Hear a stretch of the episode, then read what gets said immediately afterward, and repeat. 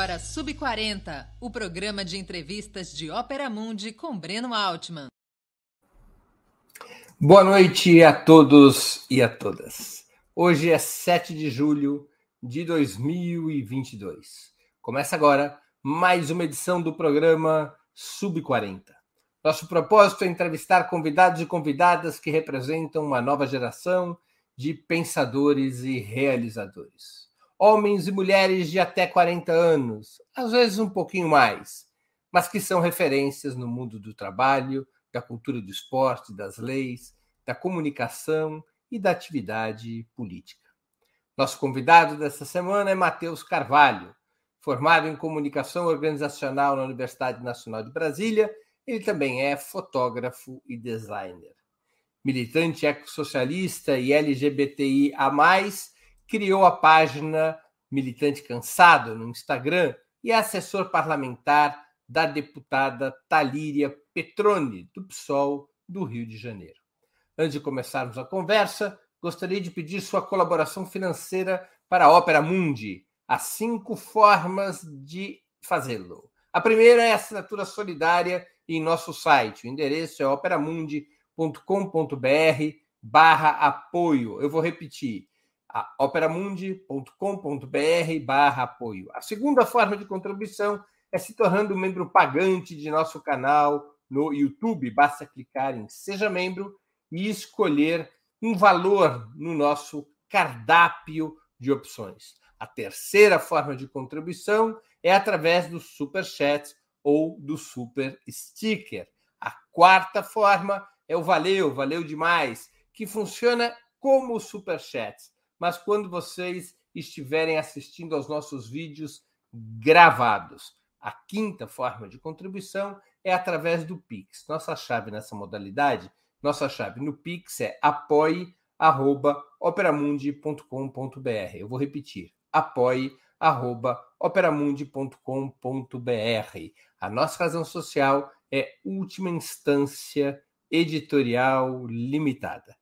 Lembre-se sempre que não há outra maneira mais eficaz para combater fake news que não seja o jornalismo de qualidade. Apenas o jornalismo de qualidade garante que a verdade esteja acima de tudo. E para que o jornalismo, um jornalismo de qualidade possa existir, é necessário o apoio de vocês, é necessário a contribuição financeira dos leitores e espectadores. Muito obrigado pela paciência e aqueles que puderem contribuir, não importa o valor, serão muito bem-vindos e ficaremos muito agradecidos. Boa noite, Matheus. Obrigado por atender nosso convite. Uma honra e um prazer tua presença no Sub 40. Boa noite, boa noite, gente. Muito feliz de estar aqui. Valeu pelo convite. É, e vamos trocar essa ideia aí. Matheus, nossa primeira pergunta no programa é sempre a de uma repartição pública. Onde e quando você nasceu? Eu nasci em João Pessoa, Paraíba, e nasci em 1995. Isso é... quer dizer que de mês de 95? De novembro. Eu, eu, nasci no dia da bandeira, dia 19 de novembro de 95. Ah, dia da 26 bandeira. anos. 26 anos, tá certo. E diga como era a sua família, como é que que, que a sua família fazia, como é que foi, foram os seus primeiros passos? Eu vim de uma família de pais professores universitários. Os dois são formados em fisioterapia e eram professores quando eu nasci. É, e meu pai se tornou um gestor público em saúde, muito ligado ao SUS, né? Meu pai estuda SUS há muitos anos. E depois que ele veio a Brasília, nos governos Lula, e a, a família Por que inteira que ele foi para Brasília?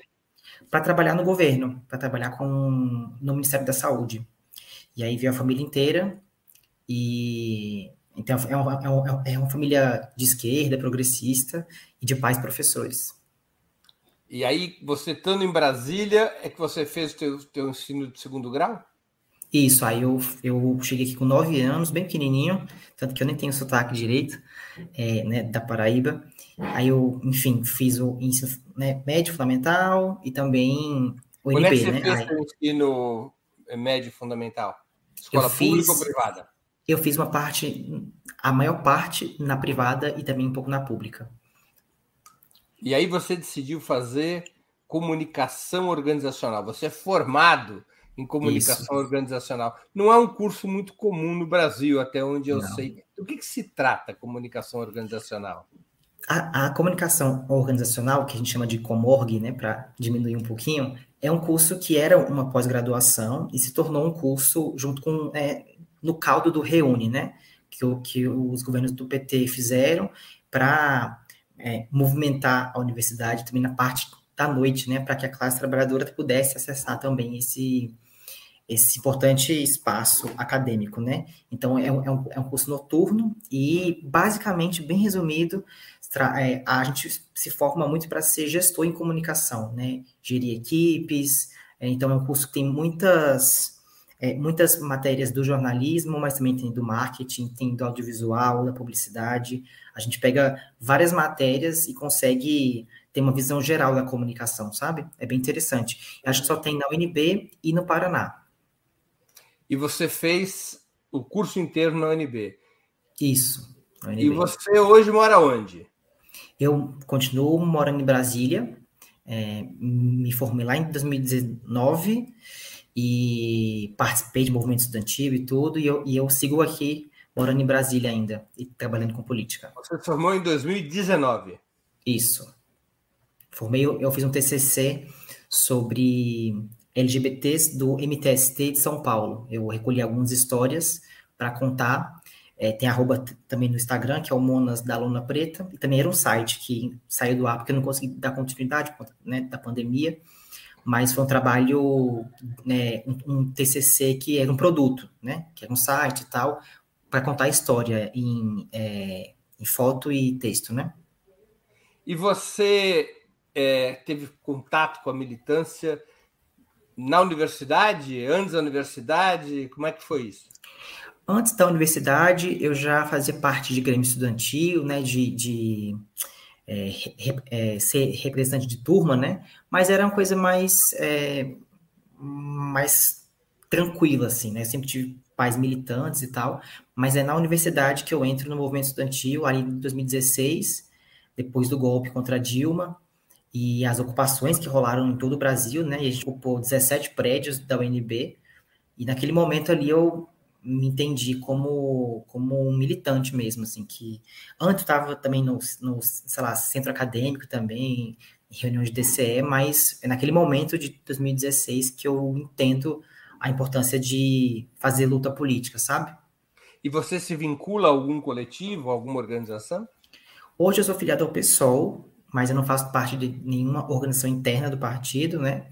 É, quando eu entrei no movimento estudantil, eu também era independente, eu também era afiliado ao PSOL. Depois eu entro no RUA, Juventude Anticapitalista. É, depois das ocupações, passo um tempo no RUA, e aí eu entro no PSOL e, e começo a me organizar politicamente dentro do partido. Os seus pais são eleitores do PSOL ou do PT? Então, meus pais são é, eleitores históricos do PT, né? Acho que a minha entrada no PSOL fez meus pais também fazerem a, as dobradinhas PT-PSOL nas eleições. Então, é um pouco de PT, um pouco de PSOL, é, é, um, é uma mistura, agora, assim, mas... Agora tá mais fácil porque andam juntos. Mas é, estão de mão dada ali, é mais fácil agora. Governos, durante os governos Lula e Dilma era mais difícil. É, era mais viviam, difícil. Viviam as turras. É, não, vivia em pé de guerra. Mas, é, tanto que a visão dos meus pais também mudou um pouco, assim. Eles né, são ainda petistas de coração, eles não são filiados, mas tem ali um, um casamento pessoal PT que, que rola sempre nas eleições, assim. O principal da sua militância nesse momento em que você toma contato com a vida política mais organizada foi o movimento estudantil? Isso, eu entro no movimento estudantil, é, participo de ocupações, né, de encontros é, nacionais e tal, é, faço parte até, né, a, fiz parte, né, da executiva do, né, do, do meu curso, né, da comunicação, é, e aí vou, aí depois, né, quando estou no final do curso, já vou, né, me afastando um pouco do movimento estudantil e entrando mais no partido em si. É, e aí eu entrei também, eu, eu, eu, estava em uma organização, a Insurgência, que é do PSOL, mas hoje não faço mais parte. E aí. Insurgência enfim, é uma das tendências do PSOL. Isso, é uma das tendências do PSOL. É, e aí, é, enfim, aí o caminho de entrada realmente foi o movimento estudantil, que eu tenho muito, muito orgulho de ter feito parte, assim. Entendi. Você criou a página Militante Cansado durante a pandemia. Qual foi a ideia e por que você escolheu esse nome? Cara, era bem no começo da pandemia, né? E sei lá, eu tava no momento de querer, é, é, de não ver muito na militância que eu fazia parte é, uma ação de redes e de comunicação é, bem feita, com, né, com design e comunicando coisas urgentes daquele momento. Então eu falei, ah, eu, vou criar, eu estou aqui aprendendo a mexer em, no pacote Adobe, né, da, do Illustrator, Photoshop e tal. E aí eu lancei, assim. Aí eu pensei, cara, tipo assim, era um sentimento de cansaço, né? estava, sei lá, há, pouco tempo tinha começado a pandemia, mas a gente estava já exausto. Eu falei, cara, tá todo mundo cansado, vou criar uma coisa que, tipo, tem um, um mostre o, o, cansaço, mas que dê uma quebrada também ali no gelo e tal. Eu criei o militante cansado. Ia ser militante descansado, mas eu falei, não, acho que acho que a galera tá mais cansada do que descansada. A pandemia cansou a militância? Cansou total. Acho que a gente começou a falar mais de saúde mental na militância depois, assim, na pandemia. Já se falava antes, gente, né? Acho que o debate de saúde mental, de cansaço e de, e de pausas, né? De rompimentos. Inclusive, né? Foi, a pandemia foi um momento de muitos rompimentos políticos, assim, dentro das organizações e tal, pessoas indo de um coletivo para outro e tal, por conta também desse cansaço é, e das disputas internas. Então, acho que foi um momento você acha propício. que a pandemia alterou o estado psicológico da militância? Com certeza. Eu falo por mim, né? Mas também eu tenho muitos amigos e amigas que tiveram que se afastar de organizações políticas é, durante a pandemia por conta do acúmulo de tarefas e a, a, situação do país, né? Que, enfim, a incerteza do que, que era o coronavírus na, naquele momento, se ia ter vacina ou não, tudo isso acho que muito desemprego, né? Então acho que tudo isso mexeu um pouco com a cabeça é, da militância, assim, sabe? Você acha que provocou um estresse generalizado? Se as pessoas brigavam mais do que antes? Com certeza, tela, né? A gente está falando né, para uma tela, a gente não estava conseguindo se reunir presencialmente é, e, e, se conseguia, estava todo mundo de máscara, aquela, sabe, aquela, aquele sentimento de, de medo, né, entre nós e tal. E acho que, assim, as telas são muito boas, né? A gente está aqui conversando é, junto aqui, mas acho que causou esse estresse também, né? É... Você acha que as pessoas brigavam mais porque elas estavam se comunicando de forma é, virtual, de forma não presencial? Acho que sim. Conexão cai, você perde a fala, não consegue é, se expressar direito, tom de voz, sabe? Acho que isso causou um, alguns ruídos assim internos. E acho que não só por isso, mas acho que né, também todo momento político que a gente viveu, que a gente está vivendo hoje, foram importantes para esses rompimentos né, de, é, na militância dentro das organizações, dentro das organizações políticas. É, acho que foi, assim, da minha experiência militante, o momento que eu mais vi rachas em organizações e tal, foi nesse período aí. É, não só por conta né, da, da internet, mas, assim, por conta desse estresse geral, assim, sabe? Você acha que foi a pandemia que provocou isso? Ou o acumulado de derrotas desde 2016 também jogou um papel importante em deixar os nervos à flor da pele? As duas coisas, com certeza. Não tem como desassociar, né?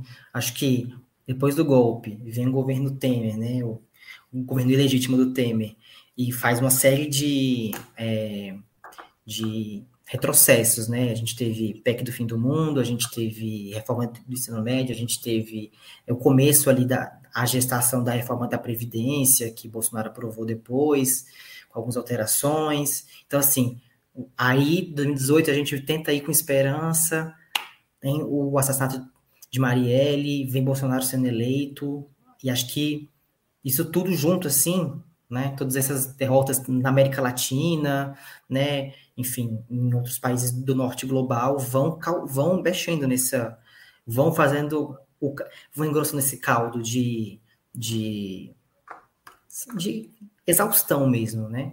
É, tá, a, o desânimo, a perspectiva é uma, uma desesperança meio generalizada, assim. Que tipo de público você atinge com a sua página? Você tem noção de qual é esse público? 18 a 18 a 44, assim, a faixa que mais pega, assim, sendo, sendo 25 a 35 o maior público, assim. Tem chegado muita gente jovem, assim, muita, é, tipo, muito militante que tá, sei lá, na escola ainda terminando o ensino médio e tá querendo ler, ler Marx, ler algumas obras básicas, assim, pede dica, manda mensagem. Eu recebo muita mensagem também, tipo assim, ah, eu, eu tô querendo muito militar, é, me indica um coletivo da minha cidade. Aí, né, a gente vai fazendo as, as redes de, de contato com outros né, coletivos e partidos e tal, para fazer a galera se engajar politicamente. Mas acho que essa faixa etária, de 18 a 44, é a maior fatia, sendo 18 a, a 34, né, a maior parte, assim. Por que você fez uma opção prioritária pelo Instagram? O Instagram estava em alta por conta, é, enfim, é, a questão do, do, design gráfico, né? Acho que depois ali, é, nas eleições de 2018, a gente viu um movimento de design ativismo muito forte no Brasil, tanto que existe uma hashtag, né, design ativista, e é, é no Instagram que o design ativismo hoje tem mais força, né? Tem caído um pouco, na verdade, o Twitter também tem colaborado muito para isso. Mas eu pensei, cara. Qual foi a expressão que você usou? Ativismo? Design ativismo. Design, design ativismo, isso. É um movimento de designers que fizeram muita agitação contra o governo, né, contra a eleição de Bolsonaro e tal, e no segundo turno fizeram vira-voto também. E aí é, é no Instagram que ele que ele é, se expande, né? Tanto que a página do, do design ativista é bem grande hoje em dia também.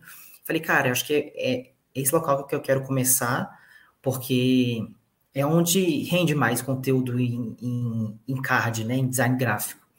E aí eu criei e foi crescendo, né? Com apoio de outras redes maiores e tal. Começou bem umas frases militantes, assim, umas coisas meio bem básicas, assim, que hoje até percebo que é tosco, porque eu estava ainda aprendendo, né? a mexer no software e tal. Mas eu fui tendo também é, é, incentivo de amigos meus que são designers e tal, a gente foi, foi, foi impulsionando a página, assim, sabe? As pessoas no passado é, tinham por hábito pichar muros. Era uhum. o designer ativismo das gerações anteriores. Pichamuro virou uma coisa velha? Não, acho que não. Pelo contrário, acho que não virou velho, não. Mas acho que tem mais recursos agora. A gente consegue, é, né, é, unir o picho com o lambe, né? Que são aqueles, né, aqueles cartazes que a galera cola na rua e tal, e consegue até. Porque com o lambe você tem mais possibilidades, né? Você pode botar a cara do Bolsonaro, você não precisa ser um desenhista para fazer o Bolsonaro lá e tal. Então, acho que você consegue casar, acho que o bicho com, com essas artes gráficas, sabe? Inclusive, tem muitas, é, muitas intervenções uma em cima da outra e tal. Acho que não ficou velho, não. Acho que ainda, ainda é uma ferramenta importante. Mesmo há muitas cidades hoje que proíbem, né? Que é ilegal. Pichar os muros, né? Sim, é, é, tem, tem isso, né? Acho que é, eu, e a lei eleitoral debate... mesmo proíbe. Sim, é, o, o, o bicho passa por, é, é, é para essa marginalização, né? Porque se for para pensar também, a, a, intervenção em LAMB é também uma intervenção, né? No, que é difícil de tirar daquele, uhum. daquela parede, né? Mas acontece, as cidades aí, é, aqui em Brasília mesmo amanhece às vezes com as intervenções anti-Bolsonaro, até também de direita, inclusive aqui tem muito, viu? Tem muito peixe de, peixe de direita aqui no, nas tesourinhas de Brasília, contra o STF e tal, a galera da Lava Jato picha bastante. Você é, como é que é a relação com esse público nas redes? Quer dizer, há uma interatividade? Essas pessoas, você estava contando, elas te buscam para saber, ah, quero começar a militar, quando é que eu posso me engajar? Mas elas te interagem contigo para criar, digamos, batalhões de designer ativismo em outras redes? Há um, há um movimento, começa um movimento organizado desse tipo? É, tem muita gente que me aciona e fala que começou a estudar design gráfico conta da página, que começou a fazer uma arte, me manda a página que, que acabou de criar. Tem muita página que me manda essa mensagem assim: olha, eu, eu criei agora e tal, com nomes também bem engraçadinhos e tal. Então, é, rola muito esse contato. Também tem gente que pede arte para. No, no, no, tempo da, da primeira dose da, da, vacina, né? Rolou muito os, os cartazes, né? Que, a, que o pessoal levava e pediam cartazes. Ah, eu quero muito é, é, levar um cartaz, Vivo SUS, para a minha vacinação. E aí eu trocava isso né, com o pessoal, a gente, é, eu mandava para a galera, via inbox mesmo, assim. Eu, porque eu nunca tive a, a condição é, de criar um outro espaço que não fosse o Instagram, né? Porque tem muitos produtores de conteúdo que tem um canal no Telegram, que eles escoam conteúdo para lá, tem gente que tem YouTube e tal. Então, por ser uma página que não tem uma profissionalização, né? Eu não ganho dinheiro com ela.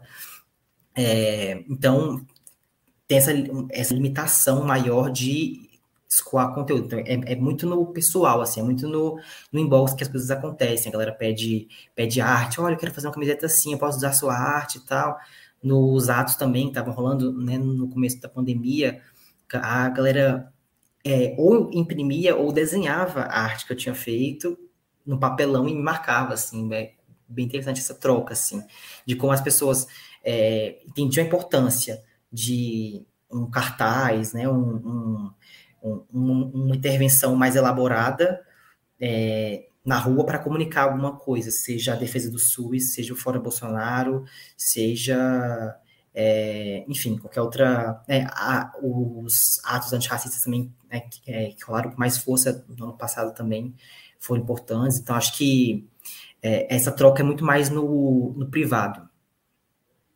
Agora, você já pensou, você utiliza a tua, a tua página no Instagram para ensinar as pessoas como fazer é, esses desenhos gráficos? Ou seja, tem um conteúdo pedagógico também? Então, isso aí é o que mais pedem e é o que eu eu me considero um design caótico, né? Então, eu não tenho método. Eu vou não fazendo. São todos os designers que são caóticos? então, tem gente que, que, é pedagógico, né? Aí a pedagogia ali do negócio da arte, eu acho mais, eu acho mais fácil ensinar algum conteúdo político, sei lá, é o que faz um deputado federal, o que faz um governador para a galera mandar do que algo ligado ao design gráfico. Por, né, por isso eu sei, é, né, eu, eu, eu fui meio autodidata assim, no, no, design, né? Eu aprendi com tutorial e com toques de amigos e tal. Então, o método, eu tenho, eu tenho muita vergonha de ensinar as pessoas a fazer uma coisa que vai ficar meio caótica, né? Assim, mas é uma coisa que, que o pessoal pede muito. E, e imagino eu que, especialmente agora, num período eleitoral, essa demanda pedagógica seja muito forte, né? Muito, muito forte. Isso é um material de campanha de primeira linha. Sim, é verdade. Não, tanto que eu acho que as, as equipes de comunicação de pré-candidatos de esquerda têm buscado muitos designers ativistas, assim, a galera que manja mesmo do design para fazer uma coisa bonita, uma coisa diferente, que destoie um pouco né, de outras campanhas é, eleitorais e tal. Essas artes aí são todas essas criações, assim. A vontade de, de comunicar quais são os partidos de direita que não representam a classe trabalhadora, os tweets, né, que é uma coisa que bomba bastante no, no, no Instagram também e tal. Essa arte é as artes assim com a bandeira do Brasil foram muito usadas, né, no começo da pandemia, pegando esse símbolo nacionalista que os bolsonaristas e a extrema direita usa bastante como um símbolo é, de, de, né, de um protesto que mostra o luto, né? O luto, a morte, o genocídio e tal. Então, não só eu, como vários outros designers ativistas, usamos muito a bandeira do Brasil para comunicar, principalmente quando a gente está falando de morte, né, e de, e de tragédia. Entendi. Pessoas mais velhas também vão à tua página? Vão, vão. Tem muitas. Assim, é menos do que pessoas mais jovens, mas tem um, uma galera. Meu pai tem amigos que, que, que mandam para ele as minhas artes e tal. É, é, bem interessante, assim, a galera manda mensagem. São as pessoas, inclusive, mais calorosas, assim, eu acho, que chegam né, na mensagem mandando força e tal, falando que adoram o trabalho, é bem interessante isso. O carinho das pessoas é muito bom, assim.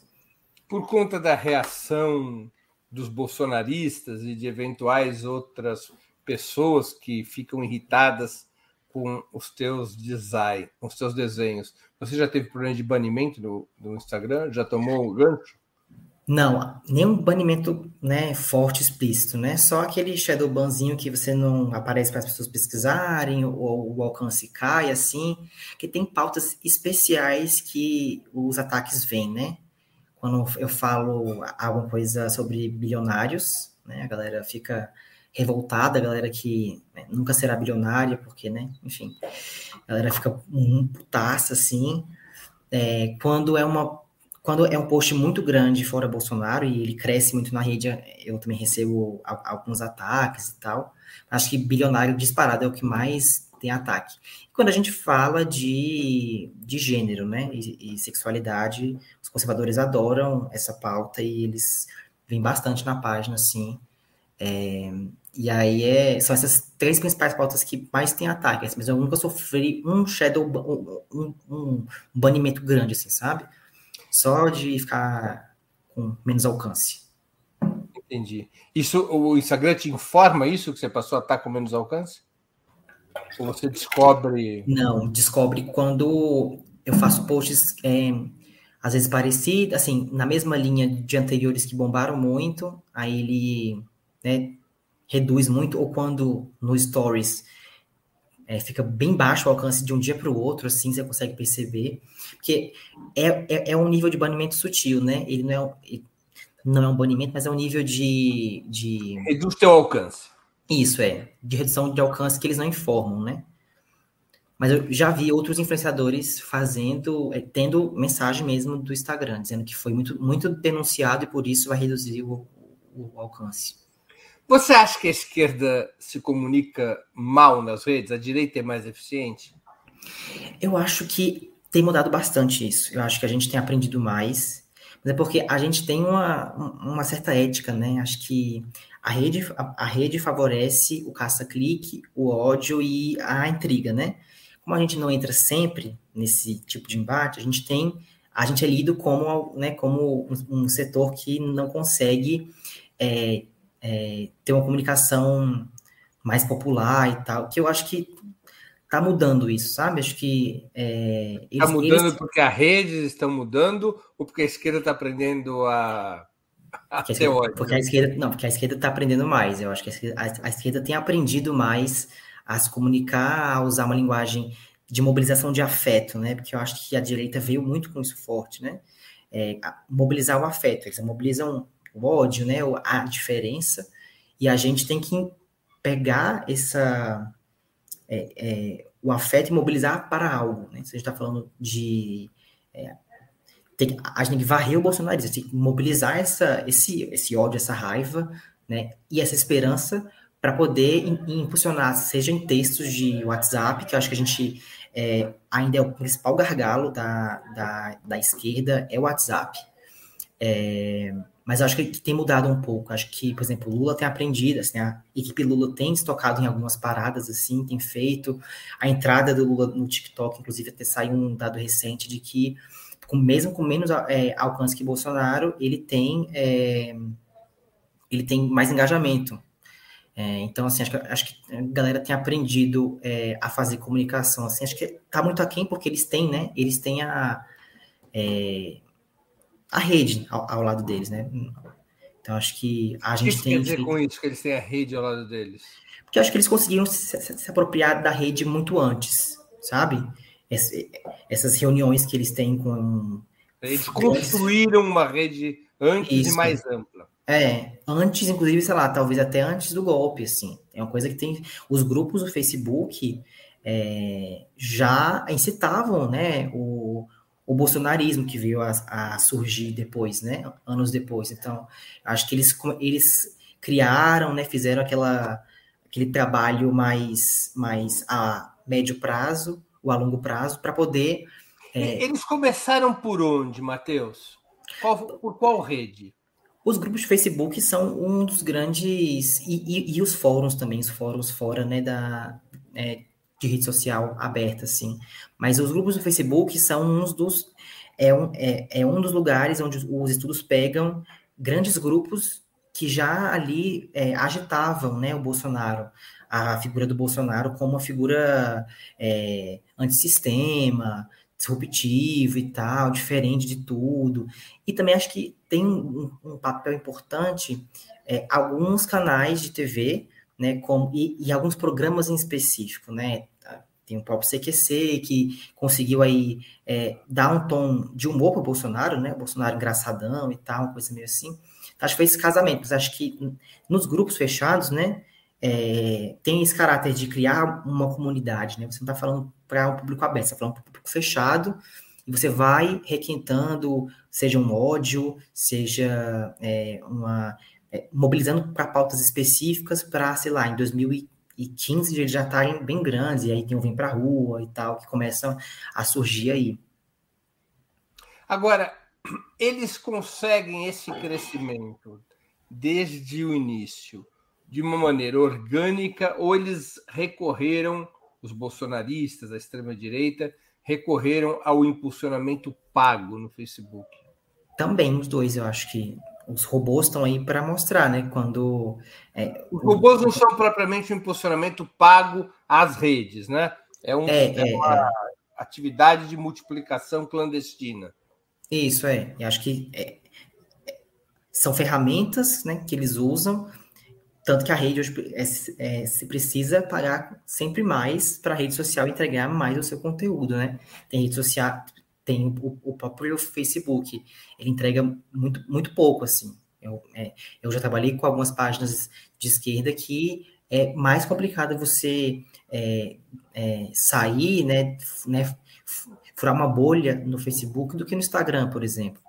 E quando você fura, vem a, a, rede de ódio. Então, e eles também têm redes de ódio, né? Eles pegam é, conteúdo e disparam fake news é, sempre é, iguais, né? Dependendo do tema e em massa, assim. Então, eles têm, eles operam também em grupos fechados, que eu acho que é, o, é onde a gente não consegue visualizar, né? Que é no WhatsApp, que é no próprio Telegram. Essas redes fechadas são o que eles é, é, é ali que eles se agitam internamente, como se fosse o que a gente faz em campanhas, sei lá, as ondas de engajamento que a gente faz em campanhas é, eleitorais, sabe? De todo mundo postar junto a mesma coisa. Então, eles, acho que então, é, é, é também no conteúdo pago e também nessas redes fechadas que eles operam muito, assim. Você acha que eles têm uma organicidade nas redes sociais maior que a esquerda? Acho que, acho que sim. Acho que ainda sim. Mas acho que tá, eu acho que está virando. Pelas, né, por conta desse. É, eu sigo alguns é, estudiosos que fazem esses gráficos né, de interação em, em ondas né, de, de pautas, por exemplo, ah, tem um ato fora Bolsonaro, e quem falou né, positivamente, quem falou negativamente. Acho que a esquerda tem crescido nesses espaços abertos, que é onde a gente consegue ver. Acho que para saber mesmo, a gente teria que olhar os grupos fechados, que acho que, que, que, é o que a gente não consegue ver, infelizmente, por conta né, de todos, a, todos os, os esquemas de segurança né, que tem na, nas redes fechadas, o próprio WhatsApp e o, e, o, e o Telegram, mas acho que tem, tem virado um pouco a chave na rede aberta, no, no Twitter, no Instagram e tal, apesar de eu achar o Facebook ainda uma rede mais conservadora. Mais conservadora? Eu acho mais. É, é, Politicamente mais conservadora? Politicamente mais conservadora. Acho que, que, acho que uma parcela da juventude já abandonou o Facebook. Eu tenho muitos amigos e conheço amigos de amigos que não usam mais Facebook, é, usam só, sei lá, o Instagram, o TikTok e o Twitter. Então, eu acho que é uma rede que está ficando mais envelhecida também. É, ela, ela tem uma divisão de tarefas na comunicação. Você que fez comunicação organizacional vai nos ensinar isso agora. Tem uma divisão de tarefas? A gente poderia dizer alguma coisa assim. O Facebook é mais adequado para textos. O Twitter para textos muito curtos. O TikTok é possível hoje é, diferenciar as redes pelas tarefas principais que elas podem desempenhar? Acho que sim. Acho que ele é, sempre está mudando, né? Porque quando eu entrei é, e comecei a trabalhar com comunicação e política lá em 2016, 17 e tal, 18. Eu acho que é, a... você fala 16, 17 como se fosse 1950, né? 70. Década passada, aqueles. É, sei lá, o, o, o, Twitter sempre foi essa rede do rápido, do, do da pauta quente, e, e acho que continua assim, né? Tem um ato, a gente vai olhar no Twitter que deve ter alguma foto ou vídeo, porque é no quente e é uma coisa mais curta. E mesmo, é uma rede que, nunca, que nunca teve crise, né? Ela, ela, é pequena, mas ela sempre cresce. É. Ela nunca teve crise, assim, e, e, e, continua no, no papel que ela se prestou a ser, assim, eu acho. Que é, é quase, às vezes, um noticiário. É até, é até difícil você saber o que é verdade e o que é mentira. Aí acho que o Instagram começou com foto, né? Então você tinha uma cobertura fotográfica massa, até a, a, o uso né, dos cards, do design gráfico. E a rede tem mudado para fazer uma parada mais de vídeo, né? Fazer uma coisa mais voltada a vídeo. É, por conta do TikTok. Então acho que também tem essa virada de chave aí no, no próprio Instagram. É, e esse post, inclusive, foi porque estava bombando na rede um perfil que falava que era contra. Eu sou contra. Aí usava coisas engraçadas, assim. E aí a gente fez essa aí também, a galera gostou bastante. Mas enfim, e o próprio Facebook era muito para fazer live, né? Na época que eu, que eu comecei a mexer. Então a gente fazia live no Facebook e textão. Ah, quer botar textão? Bota no Facebook. O Facebook vai segurar. E também as próprias é, matérias com link, né? Que hoje o Facebook está mudando essa política de tentar barrar um pouco matérias jornalísticas no próprio Facebook. Então, eu acho que a rede mudou. Então, o Instagram tá tentando... E quando você no... coloca um link no Facebook hoje, o alcance cai.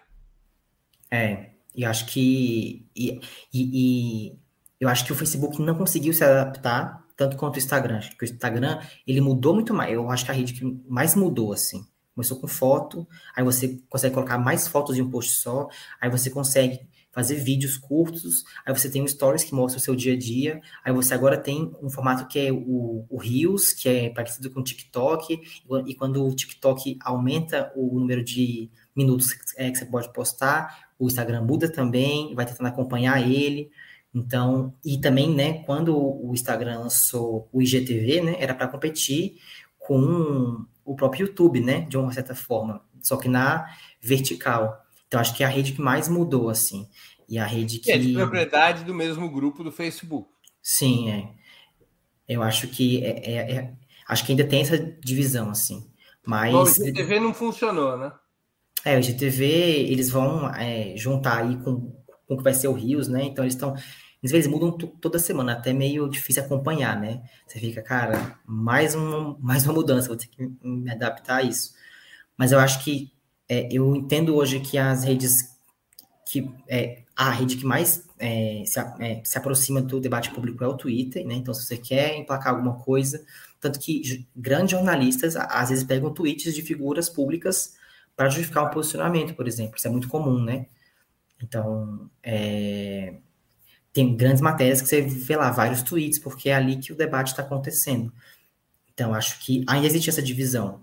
E o Twitter segue, segue meio é, intacto, assim, na sua configuração. E o YouTube? É outra YouTube, rede que nunca cai. É, e é uma rede, é uma rede, inclusive, é, houve um movimento muito grande, né, de esquerda para ocupar o, o YouTube, né? Tinha uma, uma pegada, muitos grupos de extrema direita é, e de direita é, cresceram no Facebook e tal, conseguiram, no Facebook, no YouTube, é, e acho que rolou, né, aí uma ocupação do, do YouTube por parte de Rita Vorrante, Jones Manuel, é, Sabrina Fernandes, essa galera, Chavoso da URSS, essa galera conseguiu ocupar esse espaço que ainda acho que, que precisa ser mais, mais bem aproveitado, porque é muito. É muito. É, é muito amplo, né? Você consegue fazer muita coisa no, YouTube. Você pode subir podcast no YouTube, é só você ficar ouvindo e tal. Você pode fazer vídeos curtos, vídeos maiores com mais teoria, com, né, com mais. Você pode fazer lives como essa daqui. Acho que é, um, é, um, é, é uma rede também que segue ali. Tem flexibilidade. É, tem essa flexibilidade. Eu acho e que é. E o Twitch, ou a Twitch? Pois é. É, é, é uma ferramenta que surgiu aí com os streamers, né? A Twitch. É, Nasceu como é um, uma ferramenta para jogos. Isso, para gamers e tal, e né, criar esse, esse fórum aí de pessoas que jogam e tal. E eu, vi, eu já vi algumas pessoas de esquerda, inclusive, fazendo lives e tal. Eu acho que é um espaço ainda pouco, pouco explorado, assim, é, pela esquerda e, enfim, pela. Em geral, assim, acho que é uma rede um pouco menor, mas que, que, que tem sua importância, né? Acho que na campanha de 2020, tiveram algumas lives na Twitch com alguns pré-candidatos, né? A, a, a, Prefeitura de São Paulo, por exemplo, e tal. Então, acho que cumpriu um papel ali, mas acho que ainda não, não conseguiu pegar o grande público. Talvez tenha seja essa a intenção deles, né? O, o TikTok continua a ser uma plataforma infantil, predominantemente? Eu acho que predominantemente jovem, não sei se infantil em, em si, mas acho que é bem jovem, assim. Tanto que eu, com 26 anos, demorei para pegar o ritmo, e mesmo assim eu ainda não peguei, assim, o, o, o ritmo, mas assim, é, que tem uma linguagem específica, às vezes é muito rápido, você precisa postar muitas vezes para poder o conteúdo bombar e viralizar, então, é, é, é, ela opera de um jeito que acho que essa nova geração, uma anterior à minha, conseguiu pegar muito rápido, assim. Então, eu acho que é, é, é, uma, é uma plataforma bem jovem, assim, bem de, de, com um público mais jovem. E você consegue também monetizar é, ela, né? Então, tem muita gente que usa como fonte de monetiza renda. Monetiza pela audiência o TikTok? É, monetiza, você consegue monetizar. Parece um pouco, né, com, com aquele Kawaii, né? Kawaii, eu acho. Que é, que é um concorrente. É, que é um concorrente do, do TikTok. E e assim, tem, tem pessoas que são enormes no TikTok, mas não conseguem migrar a audiência, por exemplo, para o Instagram. Tem que fazer um, um esforço de, de, adequar algumas alguma linguagem e tal, o time também. Então, eu acho que é. Hoje, mais... para construir uma estratégia de comunicação nas redes, um partido político, uma liderança, ela tem que dominar uma quantidade enorme de plataformas. Sim, é bem YouTube, multiplataforma. Facebook, Instagram, TikTok, ou seu concorrente, Quai, é. a ponte é. do Rio White. são várias, são várias. Tem, tem que ser multi, multiplataforma quase, né? Tanto que muitas vezes a gente tem que fazer uma opção, assim, aonde está o nosso público maior, vamos por aqui. Então, eu acho que às vezes, dependendo do perfil do partido, da figura pública, é, não dá muito para ir, ir, só e focar, né, colocar muita energia no Facebook, por exemplo.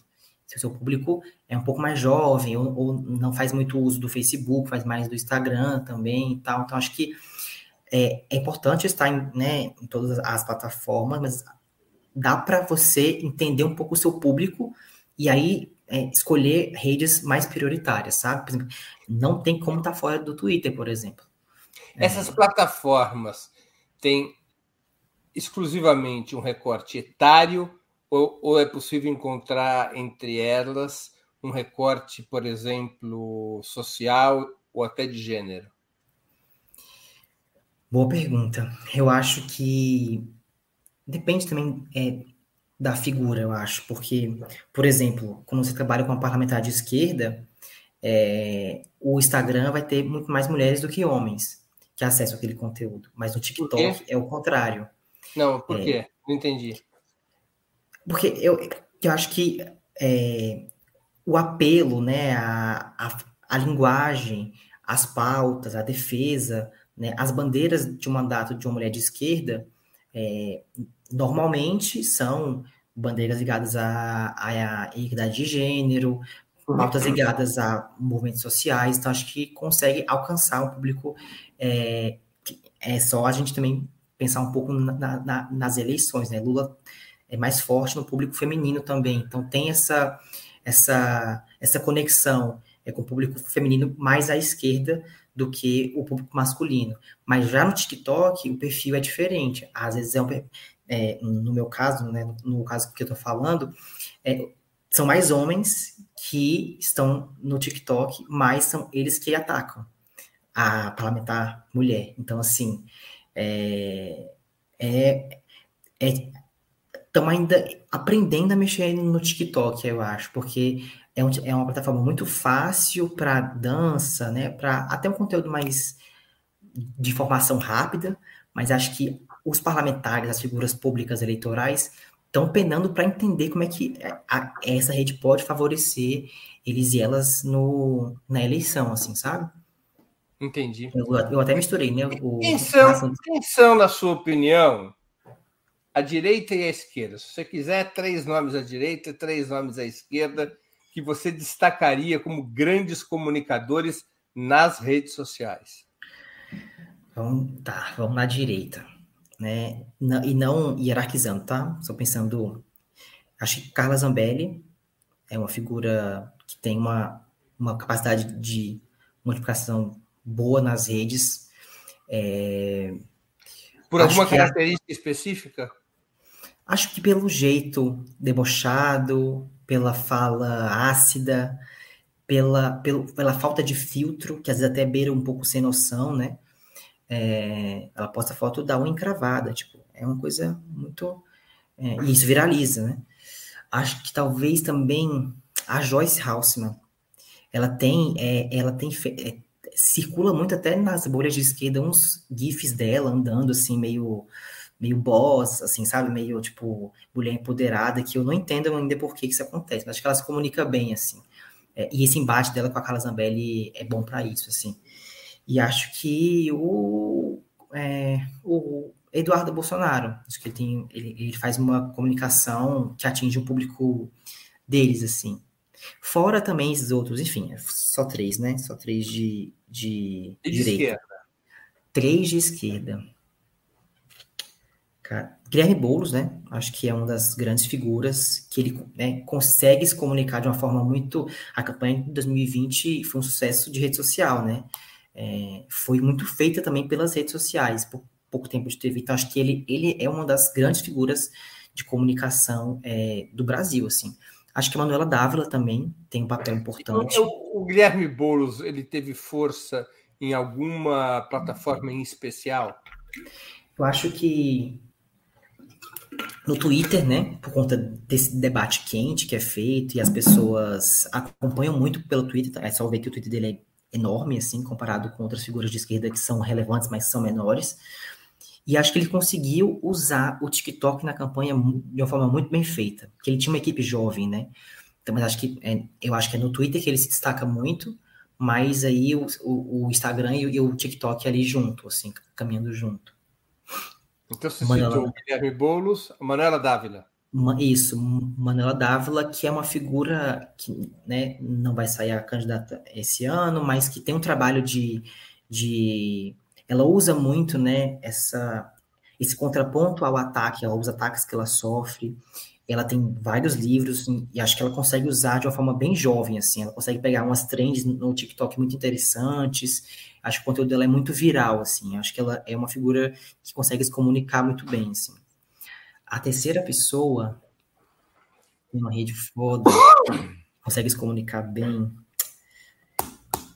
Eu acho que aí tem, tem algumas pessoas, acho que, que ainda estão ainda em, em, em, crescimento. Acho que a Sâmia né, tem uma, uma didática, ela tem uma fala mais, né? O próprio Glauber também com essa fala, com falas mais é, usando linguajar popular, né? O gangster, o, o juiz ladrão e tal, ele consegue ali crescer usando essa linguagem, eu acho que é, que é a, linguagem que viraliza é mais a linguagem do estádio de futebol do que a da academia? Acho que sim, com certeza. É o, é o deboche, é o palavrão, ou aquela palavra que nem todo mundo fala, né? Aquela coisa meio, meio sabe, meio... Aquilo que alguém quer falar para o Bolsonaro, sabe? O, o, que eu falaria para Bolsonaro se eu visse ele na minha frente pudesse falar alguma coisa e não ser preso, sacou? Acho que a galera usa muito isso, sabe? É, eu acho que o Ciro tem, eu, eu até vi que é uma pergunta, o Ciro tem feito uma tentativa de uma comunicação multiplataforma e tal, uma, uma parada meio gamer também e tal. Eu acho que ainda não está conseguindo fazer com que ele é, seja uma figura bem vista na rede. Acho que eu vejo mais né, os, os, as respostas negativas ao que ele tem feito do que necessariamente uma pode, pode ser que fique um legado para ele, né, pós-eleição, e ele se torne realmente um comunicador. É, mas ele tem muita disposição, acho que isso é, é, é, é interessante de perceber no modo como ele se comunica na rede, sabe? Qual a tua análise, tua avaliação sobre as redes do Lula? Eu acho que são redes que estão ainda um pouco engessadas. Eu acho que fica muito nítido, fica muito na cara que é uma equipe de comunicação, sabe?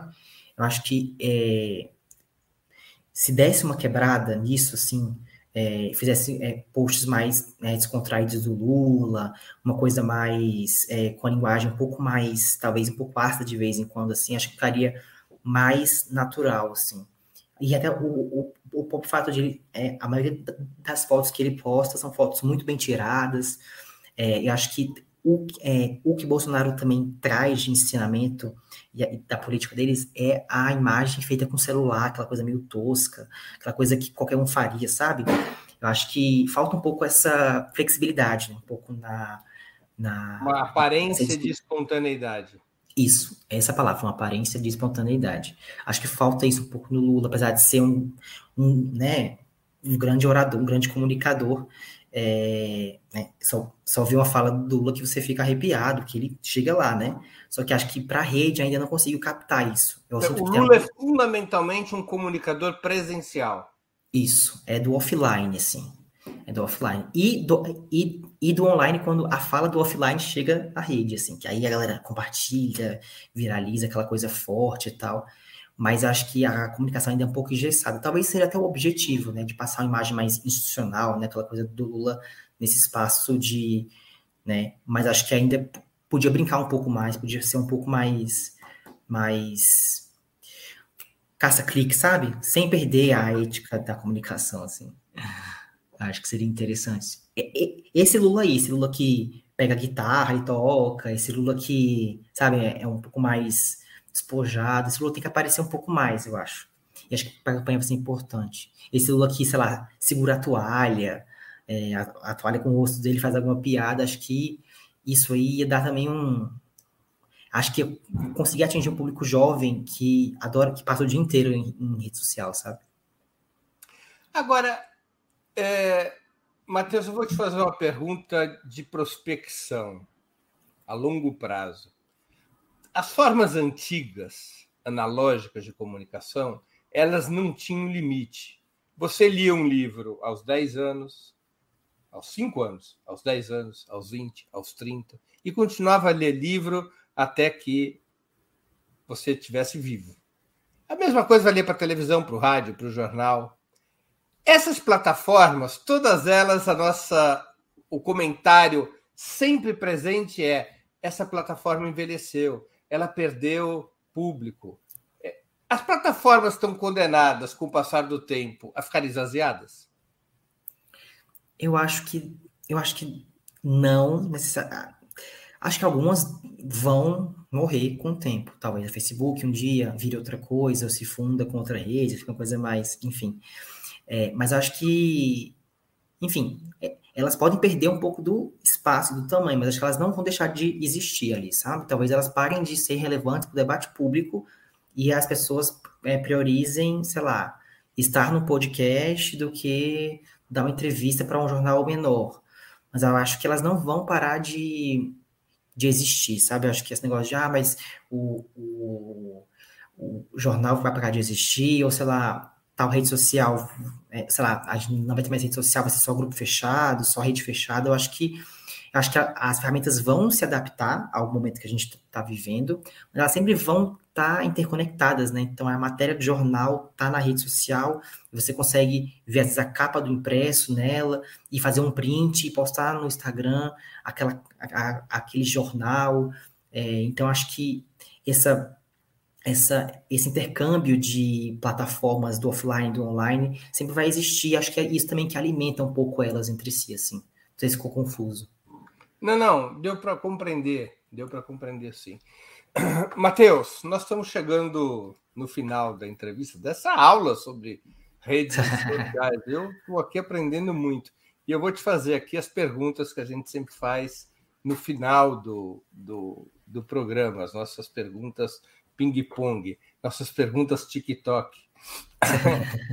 Matheus, prato imperdível. Cara, uma feijoada. Sempre cai bem. Cai bem especialmente às quartas e aos sábados, Nossa. como é o hábito tradicional. Cerveja, cachaça ou vinho? Cerveja. Uma cervejinha nunca. Com a feijoada ainda, então, melhor coisa. Esporte favorito? Cara, eu gosto de assistir jogo de vôlei, mas não sou um bom esportista em nada, assim. Time de futebol? Cara, pelo meu pai, Fluminense, uma, e pela minha mãe esporte, mas eu não sou um adepto muito do futebol, não, então deixo para a torcida aí. Passatempo. Passatempo, eu gosto de cuidar de planta. Cara, adoro. Passo horas ali podando, fazendo planta, fazendo muda. É terapêutico. Livro inesquecível. Livro aquele papel. Sua geração ainda sabe o que é um livro, né? Sim, sim. Não é o Kindle, não, não é o livro mesmo. É sei livro, se tem papel. Sim, você grifa, né? Capa.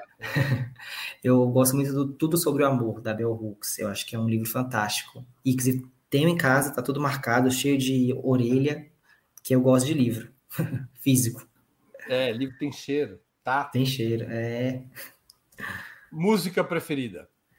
Cara, esses, eu acho que esse ano a, a, música do ano é Vermelho, da Glória Groove. Bem, bem sugestiva aí pro, pro ano que a gente tá vivendo. Como é essa música? Oi? Como que é? É. É aquela aqui. Quem é essa menina de vermelho? Vim pro baile só pra ver. Ela rebolando até o chão. Ia falar o, o vermelho. Toda uma simbologia das cores aí, né? Não conhecia a música. sou um sujeito já muito velho. É a música, é a música da posse, dizem aí. É a música da posse. E é. como é o nome da intérprete da autora? Glória Groove. Glória Groove. Isso é uma brasileira. Isso, lá da Zona Leste de São Paulo. Muito bem, está anotado aqui. Glória Groove. Será que ela apoia o Lula para presidente? Oh, já tem. Ela cantou, acho que foi no Lula Palusa com a com maiô escrito 13 e vermelho. Acho que significa. Exatamente. filme marcante. Filme marcante. Acho que hoje eu quero votar sozinho. Um filme que eu assisti quando eu era bem jovem bem adolescente. Retrata um, um amor entre dois rapazes, de, né, dois jovens, e um deles é um, um rapaz cego, com deficiência, e muito bom o filme, muito bom. Hoje eu quero voltar sozinho, é isso? Isso, hoje eu quero voltar sozinho. Ídolo político. Eu pensei muito sobre isso, né? A gente fala meio, né, a cultura meio de despersonalizar, mas acho que Bell Hooks, eu, eu, tenho lido muito ela, né? E é uma figura, enfim, que me marcou muito politicamente, apesar de não ser uma figura pública, né? É uma figura política, mas é uma figura pública é, e politizada, enfim. Acho que ela é uma das pessoas que eu admiro, assim. Evento histórico do qual gostaria de ter participado? Putz, essa aí foi difícil de, de essa é difícil de pensar assim. Ah, uma uma Acho que Stonewall. Acho que eu queria ter visto aquele momento. A gente passou o mês do orgulho LGBT. Acho que seria uma.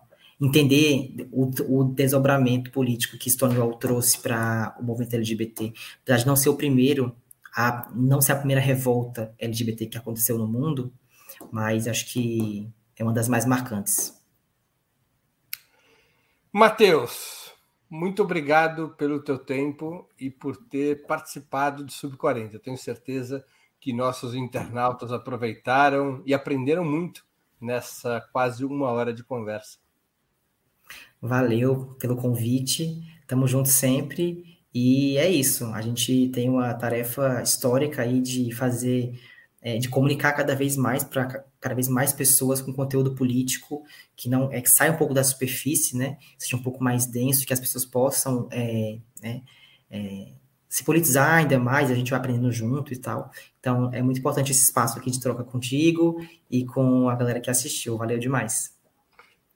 Obrigado e boa sorte, Matheus. Eu queria também agradecer a audiência, especialmente aqueles e aquelas que puderam ou puderem fazer contribuições financeiras ao nosso site e ao canal de Ópera Mundi no YouTube. Sem vocês, nosso trabalho não seria possível e não faria sentido. Um abraço a todos e a todas. Boa noite. Para assistir novamente esse programa, se inscreva no canal do Ópera Mundi no YouTube. Curta e compartilhe nossos vídeos. Deixe seus comentários. O jornalismo de Ópera Mundi é mantido com o seu apoio. Faça uma assinatura solidária em www.operamundi.com.br. Com um pequeno valor mensal, você nos ajuda no desenvolvimento de um jornalismo independente e de qualidade. Obrigado pela audiência e até a próxima.